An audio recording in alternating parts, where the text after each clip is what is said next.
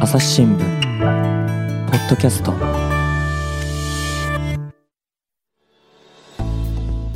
朝日新聞の神田大輔です、えー前回に引き続きましてですねメディアラボ安藤昭一さんとお話ししていきます安藤さんよろしくお願いしますよろしくお願いします。で、えーまあ、Google うアルファベット社についてですね話を聞いてきているんですけれども今回はそのサービスの一つ、ニュースショーケースについてね聞いていこうと思うんですが、はい。まあ多分ですね、聞いている人のほとんどが、なんじゃそれと思ってると思うので、 そうですねそそこうですねから説明してもらいましょうか。はい、はい。えー、Google さんがですね、えっ、と、うん日本でいうと9月16日、いわゆるニュース配信サービス、Google ニュースニュースショーケースを日本国内で、まあ、始めました。うん えこれ、海外では、あの、昨年から始まっておりまして、えー今年の9月う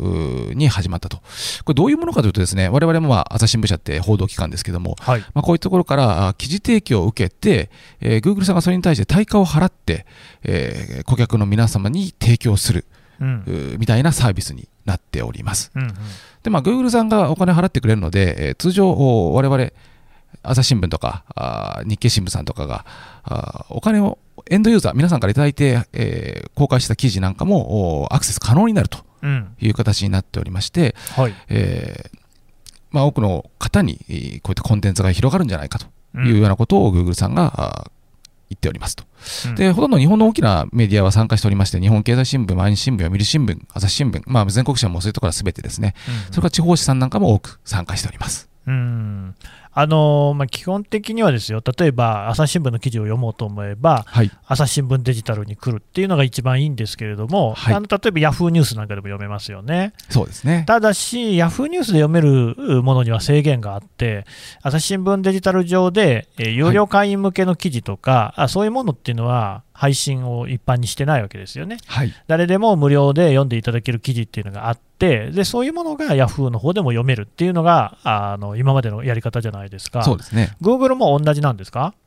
で、Google さんの方は、あー有料の記事でも、おそこのサイトから見れるようになっているということが、やっぱり Yahoo さんとの違いですかね。それか、ら、あーあーまあ、大きな特徴としましては、そのおうんお客さんが好きなメディア、まあ、朝日新聞でも日経新聞でもいいんですけども、うんをフォローして、えーそこの情報が優先的に届くようにカスタマイズができたりですね、うんうんえーまあ、各パブリッシャー、我々があー見せたい記事、えーこれをトップ3本みたいのを決めて配信することもできます。まあ、Yahoo さんだとね、Yahoo さん側が見せたい記事をあの選んで、いわゆるインデックス入れていくわけですけども、そうですね。あこちらはあのサービスは、まあ、我々、えー新聞社の方にそれを決定権があるというようなサービスになってますね。そうなんですよ。だからそのヤフーの場合は、我々が出した記事でもそのヤフートピックスってね、言いますけれども、はい。その最初にね、アプリなりサイトを開いたときに出てくるうー記事、7本だったっけ、8本だっけ、なんかに入るかどうかっていうので、そのページビュー、閲覧される数っていうのが全く違ってくるっていうですね、そうなんですよねそういう世界で、それを差配しているのは、まあ、ヤフーのね、はいヤフーニュースの編集部なわけなんですけれども、だからまあ、我々のこう力の及ばないところでこうやらなきゃいけないっていう厳しさがあったわけですが、はい。まあ、Google も基本的にはそれは Google 側でやることは変わらないんだけれども、そこが、まあ、その中でね、もしその朝日新聞をを積極的に読んでくれるよっていう方がいらっしゃればですよ、はいそういうのが優先して表示されるっていうことですか。あおっしゃるとりですね。あうの、ん Google ニュースの当然アプリがありまして、えっと、そこでまあ朝日新聞をフォローしていただくと、朝日新聞の編集部が選んだ3本があ最初に立ち上がってくるみたいなサービスになっております。あとあれなんですが、僕、すいません、ちょっと不勉強で、Google ニュースショーケースを全然読んでないんですけれども、はい。はい。あの朝日新聞デジタルで、いわゆる金鍵とか言ってますけれども、はい有料会員の方しか読めない記事っていうのは、無料で読めたりもするんですかすみません、私もちょっと詳しくは知らないんですが、うんえっと仕組み上はあの金塊の一部も出しているという形になっているはずですので、うんはい、読めるんじゃないかなと思っております。うん、でも多分あんまりたくさんは読めないと思いますよ。あ そうでしょうね、そうでしょうね。はい、で、えっ、と、その Google ニュースですか、しかし、なんかあんまりこう、周りで使っているみたいな話聞いたことないような気もするんですけどね。いや、そうですね、日本で9月に公開されて、えーちょっと私の周りでもどれだけ使ってるかというと、あまり聞かないですうね。ーん。これどうなんですか実際 Google としては結構もう、あの、鳴り物入りでやるみたいな感じではあったんですかそうですね、あの Google としては、あうん今、世界中にどんどんどんどんサービスを広げている段階で、うんうんえー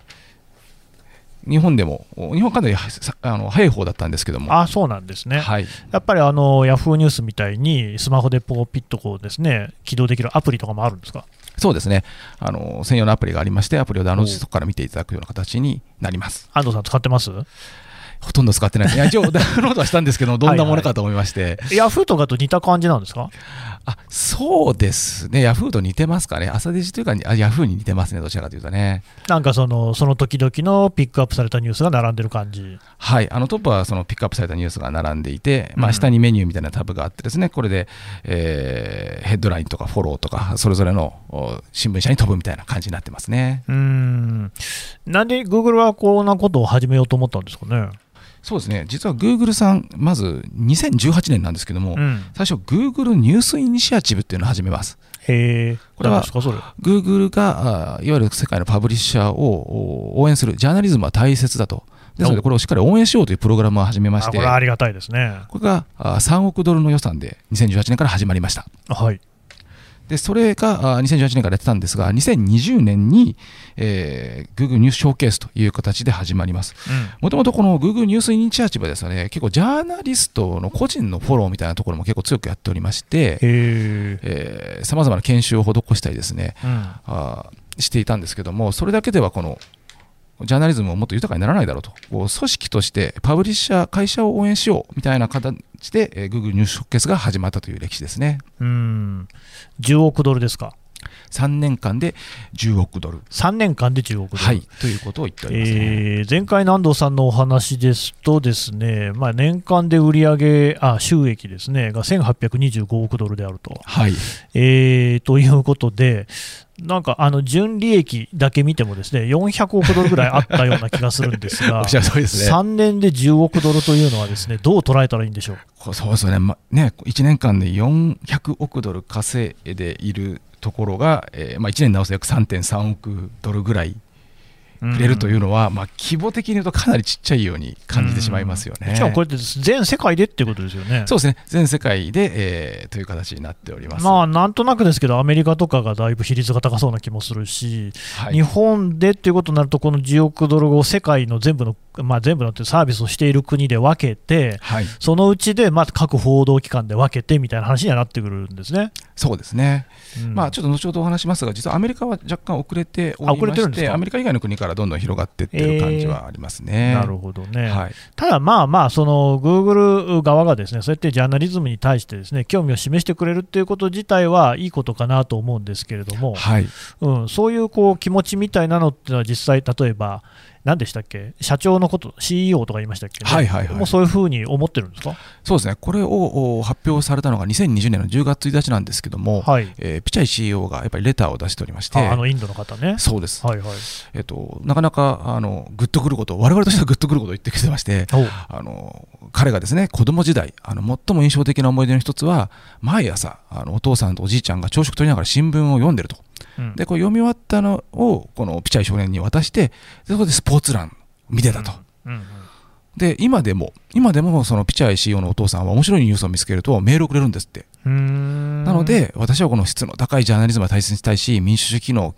民主主義をお機能させるためには、この活気あるニュース産業が不可欠であるということを、そのメッセージの最初に述べてあります。うんインドって、あまあ、インドで少年時代過ごされたかは知りませんけれども、はい、こういう方は多分国際的にね、いろいろ活躍されてると思いますから、はい、インドはすごい新聞大国なんですよね。はい、はい、はいって聞きますよね。うんあのみんなすごい新聞を読んでて、発行部数は多分日本とかの方が多かったりするのかな、ただね、はい回し読みとかすごくしてるんで、へー潜在的な読者の数だとあの人口の多さもあって、多分インドって本当に世界に冠たる新聞大国だっていう話は聞いたことありますけどね、なるほ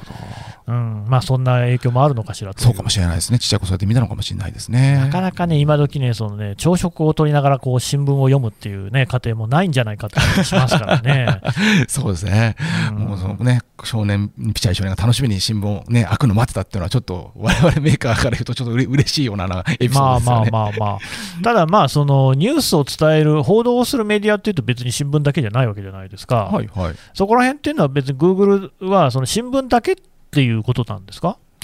今回の入賞ケースは、えーそういう形になっています。このピチャイ CO のメッセージを読んでいくとですね、あのーその先になぜこれ始めたかみたいなの書いたんですけども、はい。とまあ、新聞ビジネスなんで広告といわゆる購読料サブスクによって、えーやってる新聞ビジネスですけども、そうですね。えーまあ、ラジオが出てきたりテレビが出てきたりケーブルテレビとか衛星放送とかいろんな、なこうメディアが出ることによって、まあ、お客さん視聴者の方がいろんなニュースソースに目を向けるようになりましたねと。うん、そうですね。でさらにインターネットが出てきて大きな変革をしてきたと。うん。でこういったまさに21世紀こういうう情報環境の中で、まあ、ジャーナリズムが生き残るため、まあ、新聞社が本当に大きくなところになってますんで、えーこの一部をおこの生き残るため反映するために Google としては支援したいんだとうんいうふうに言っております。なるほどね、まあ、だからそのジャーナリズムっていうこと全体を考えても、こう新聞みたいなね、こうものっていうのも、これは大事だよっていうふうには言ってくれてると、はいこれ自体はね、だから本当にありがたいですし、そこうでこすねにね、答えられるような報道をしていかなきゃいけないなと思いますけれどもお。っしゃる通りですうね。んただ、なんかあんまり日本で浸透してない感じなのが気にかかるんです よね、やっぱどうしてもね。そうですよね。ちょっとまあ日本の話もね、また後々ゆっくりはしたいんであすけまあどまあも、まあまなかなか、その言うほどと言いましょ うか、あのね、世界の Google さんがやってる割には、みたいな感じはしますよね。あ、これってあ、どうなんですか、例えば、えー Google ニュースショーケースのページビューとかっていうのは明らかになってるんですか一応ですね、はいえー、と彼らがホームページで公開している数字がありまして、ん、 Google 側はですね、この全世界合わせてですよ、毎月240億回、240億回のクリックスルーを、このニュースショーケースを通して、えーと、パブリッシャーの皆さんに送っているというふうに、これはあのホームページ上で公開している数字がありました。ほうクリックスルー、ページビューとは違うんですよね。そうですね、あのーその記事をクリックする、 まあ、叩いた数字というふうに理解したんですけども、うー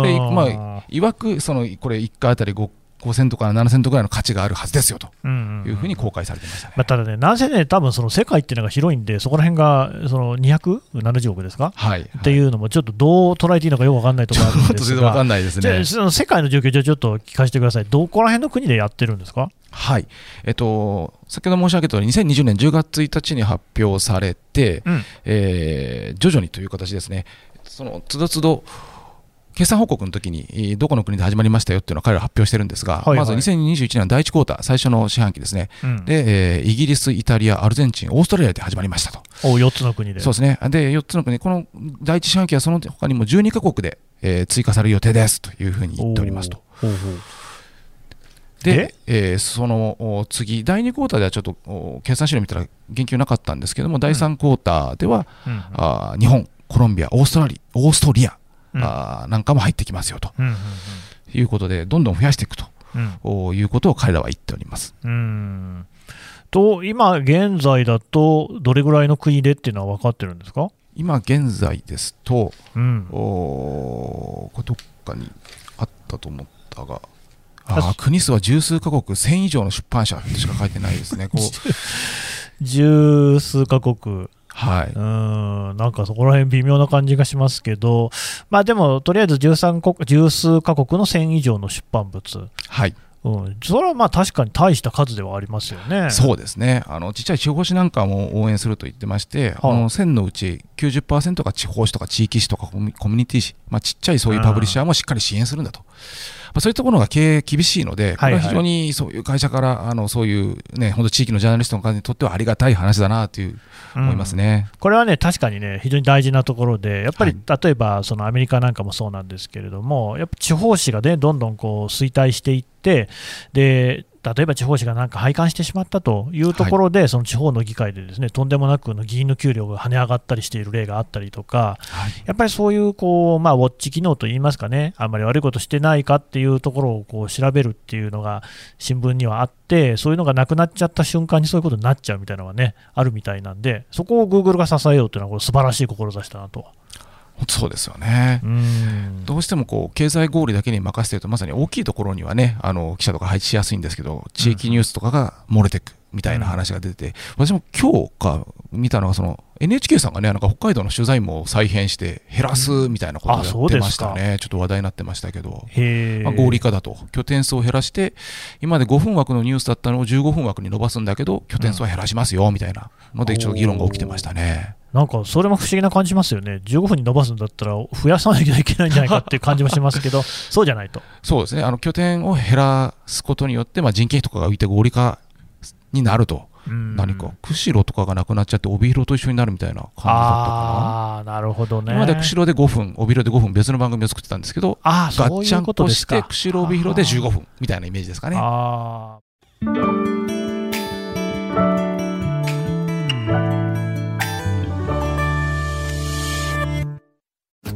ながら聞きできるポッドキャストって私の生活スタイルにちょうどいい朝日新聞のニュースレターに登録すると編集者が厳選したニュースがメールで届くよ思いがけない話題にも出会えるよねちょっと新しいニュースの読み方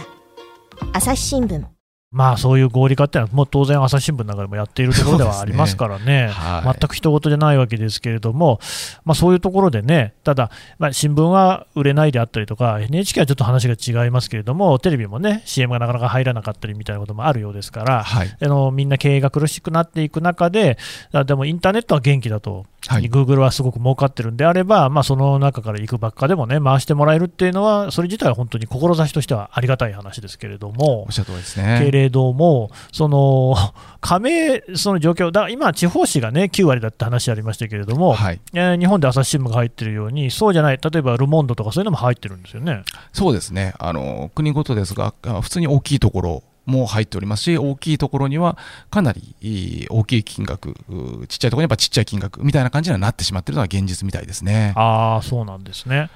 で、ここら辺がですね、まあなんか難しいところではあるなと思うんですけれども、はい、うーんと、どうしましょうかね、これ、まあ、もう一回、ちょっと別の回で話した方がいいかもしれませんけど、ちょっともう触りね、聞きたいなと思いますけれども、はい、はい、結局、大きい流れとしてはですよ、あのやっぱりインターネットっていうものでニュースを流すっていうことの難しさがあると思うんです。はい、はいさっき私がヤフーのね、えーヤフーニュースの話をしましたけれども、はい、あの朝日新聞の記事にしても、ですねそれは朝日新聞デジタルに載ってるわけなんですけれども、そこにこう来てくださる方っていうのは、残念ながらこうボリュームが少ないわけですよ。はい、はい、だって、でヤフーニュース行けばね、朝日だけじゃなくて、もうあらゆる、ありとあらゆる、もうあの新聞だけじゃないですね、テレビも雑誌も、あるいは個人の方が発信してるニュースも含めて、はい、さまざまな記事が読めるわけですよ。そうですね。そこ行った方がいいじゃないですか、はい、しかもタダだし。うんえーっていうようなことがあって、でそれは別にあの日本に限ったことじゃなくて、韓国にはネイバーがあるし、はいで全世界的に言えばやっぱりグーグルっていうのがあるわけですよね。そうですね。で、一方で、その対価がすごい少ない、だから1ページビューあたり0.025円みたいな話とかもあありましたけそうでどすよ、ね。ちょっとそれじゃあ、全然その取材費とかに、ま、割に合わないよねっていう不満っていうのはずっとメディア側にあったわけじゃないですか。そうですね。で、その不満っていうのの、こう、まあ、一つのこう解消策みたいな形として、こう、ショーケースが出てきたんじゃないかなっていうふうにも思うんですけど、まさにその側面がすごく強くてですね、えっと既存メディアが広告費の大半を取ってたんですけども、ネットに出てネットにこう広告費がわーっと移っていくと。でネット広告市場自体は確かに伸びていくんですけども、そのほとんどはあ Google、Facebook みたいなプラットフォーマーに持ってかれてしまうと。うんうんで、これじゃあ、あいわゆる人件費なり、取材の経費なり、えーそういうところが払えないじゃないか、対価払ってくれというう流れが大きな流れとしてありましたと。で、これが行くとですね、ちょっと先ほどもご紹介しいくつかの国でしましたが、フランスでは、あー著作権対して払えと、これ、どういう話だったかというとですね、検索したときにニュースのヘッドラインとかスニペットが出ると、うんでこれが Google がバーっと検索の結果で出すんですけども、うんじゃあ待ってくださいえねーヘッドラインっていうのはまあ見出しですよね、はいスニペットっていうのはまあ一番上の要約部分みたいなもそのうですね、前文みたいなの一部みたいな感じですかね。はいはいでこれに対して、えー、とフランス当局は、あこれ、グーグルさん、これ、著作権とか、これ作ったのは、まあ、メーカーである新聞社なんで、それに対して報酬払いなさいよみたいなのうがん先ほどの訴訟でありますし、はいうんうんまあ、オーストラリアはもうちょっと過激な話になっておりまし過て、激、あのー政治家がもう法案を提出するぞと、うんおしっかりと対価を払うべしという法案を出すうんという話になって、これ、イギリスとか北米でも、やはりこう法規制ですとか、訴訟ですとかいう動きがかなり来て、えー、その中でのおニュースショーケースというのが一つの回答という側面はありますうね。んなるほどね。で多分これ聞いてる人もですねそういうその動きっていうのが実際お金がどれぐらい動いてるのかみたいなことが聞きたいと思うんですけど、はいそういうのっていうのは分かってるんですかこれはですね、えー守秘義務があるので、情報は出さな いと、あの当然、民間の取引ですと、グーグルの広報が公式に言っておりますと。ただあの、今回ちょっとご紹介したいのはです、ね、あのイギリスのおいわゆるメディアの専門誌みたいなプレスガゼッタっていうのがあるんですけども、はこれがあいろんな取材をして、えー分かったことがあるということで、9月末に、えー、と記事を出しておりまして、なかなか興味深いので、ちょっとその話をしたいなあとあ思いおます。願いしますよ。はい。これ、えープレスカセッタさんが調べたところですね、えっと、さあの訴訟が起きてたオーストラリアの話が最初に載ってまして、これ一番最初に始まった国の一つでもあるんですけども、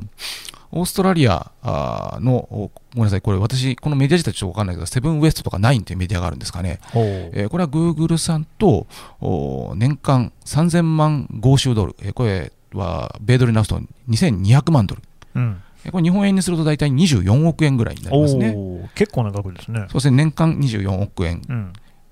それからオーストラリアの公営放送である ABC さんとは、あーえー2500万豪ドル、えーこれ1800万ドルぐらいなので、えー約20億円、 20億円、はい、 1曲に20億円、一曲に20まあ億円まあはい、で大きいところで言うと、ニューズコーポレーションさんですね、あのルパート・マードックさんが率いている、おうおうおうこれはもう5000万ドル以上じゃないかというのが、まあ、市場の噂というふうになってまして、これは55億円とかですね、年間55億へ円、これは結構大きいですね。ほうほうほうほうほうほう。うんあと出た数字はあの、ガーディアンのオーストラリア、ガーディアンオーストラリアの方が、これはまあちょっとちっちゃいんですけども、おー500万豪ドル、うー360万ドルぐらいなので、約4億円ぐらいでしょうか。うーんまあいずれにしても、おーオーストラリアのおーこのパブリッシャーさんには、2桁億、大手では2桁億ぐらいの契約が結ばれていると、うんじゃないかということがまあ言われているということですね、あーだから自分たちで発表してるんじゃないけれども、そのプレスガゼットの取材によると、よるとですそね。ういうことだよと、はい、この金額ってどう見たらいいんですかね、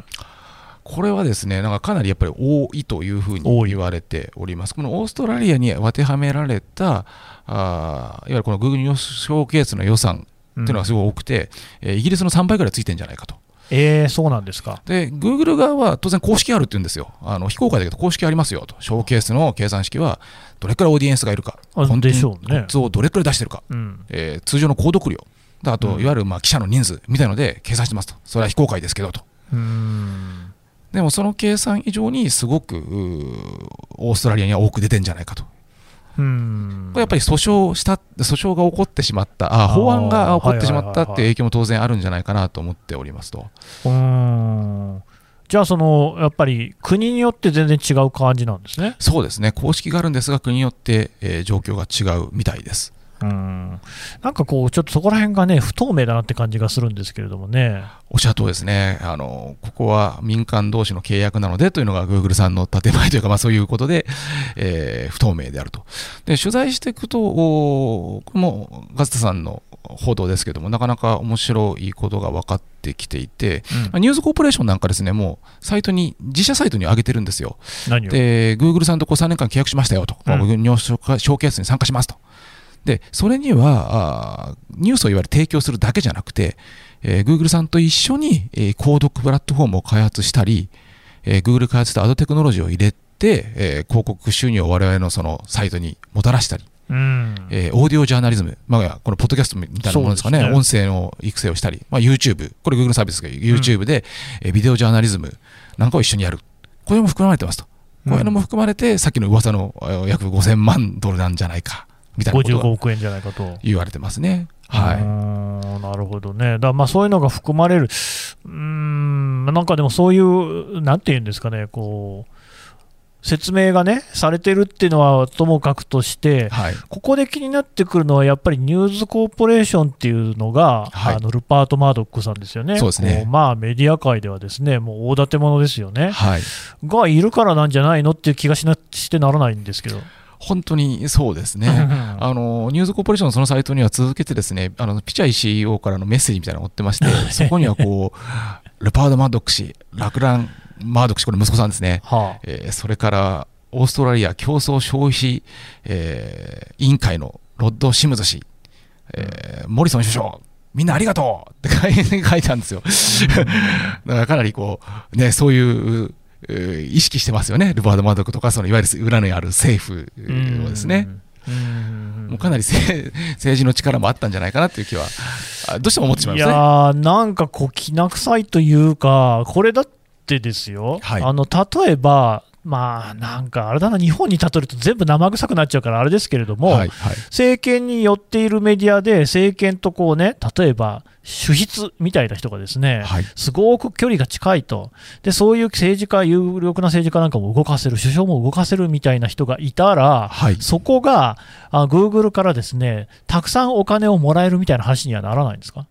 あのこのニュースコーポレーションの構図を見てると、今 おっしゃったような構図がちょっと透けて見えちゃうとそもそもオーストラリアの方がイギリスより3倍じゃないかみたいな話もあるわけでしょ そうなんですよそれは多分イギリスではそんなにそのなんか法規制みたいな話まで行ってないからじゃないかっていう指摘もあるわけですよねおっしゃる通りですね。ごね毒じゃないですかごね毒とか、まさにそのロビーイングしたもん勝ちかみたいな。 それはなんかちょっと最初の志の話とかだいぶ離れてくる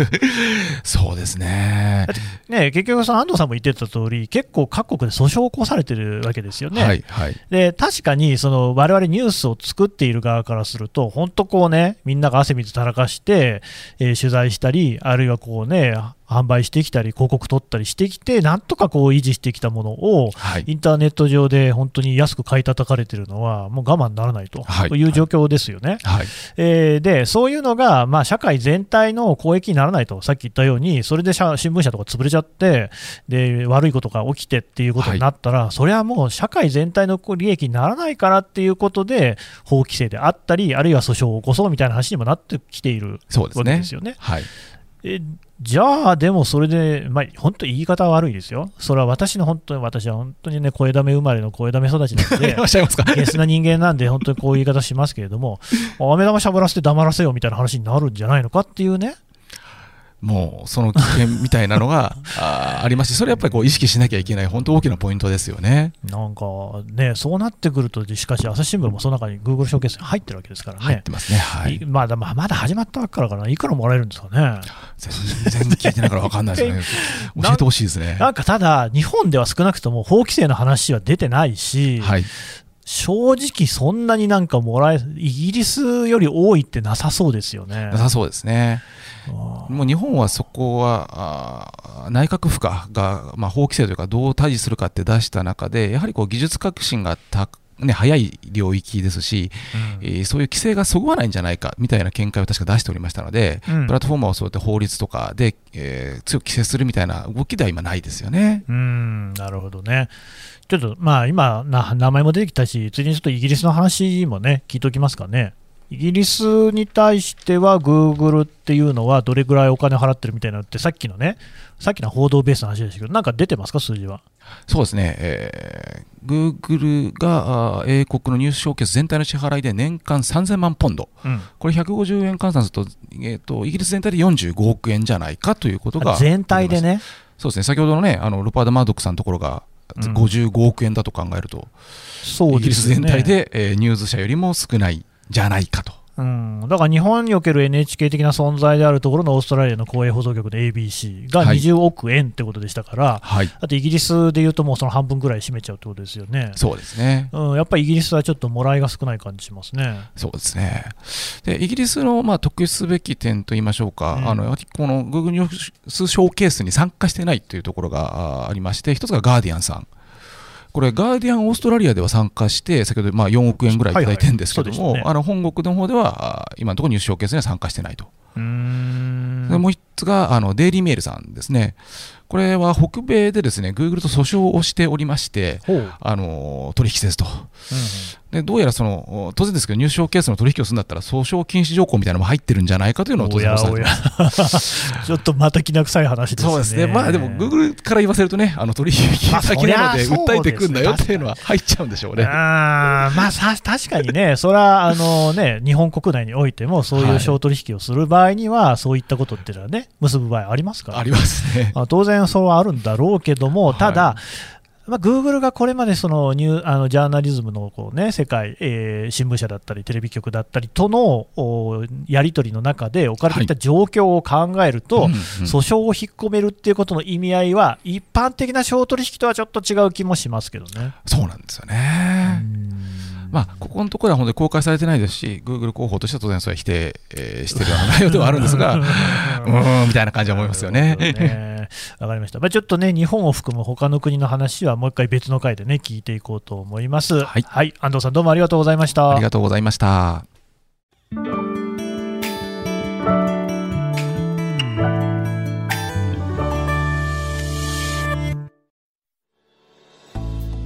はい、えーメディアロバー安藤翔一さんのお話を聞いてきましたさてね安藤さんからお知らせがありますねはい、えー朝日新聞社ですわで、 はい朝日新聞社です。 では、さまざ、まなあのバーティカルメディアというやつですね、えー特徴的なあおう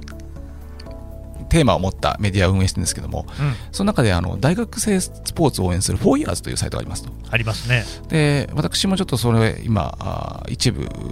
関わっておりまして、おーまあ、大学生向けに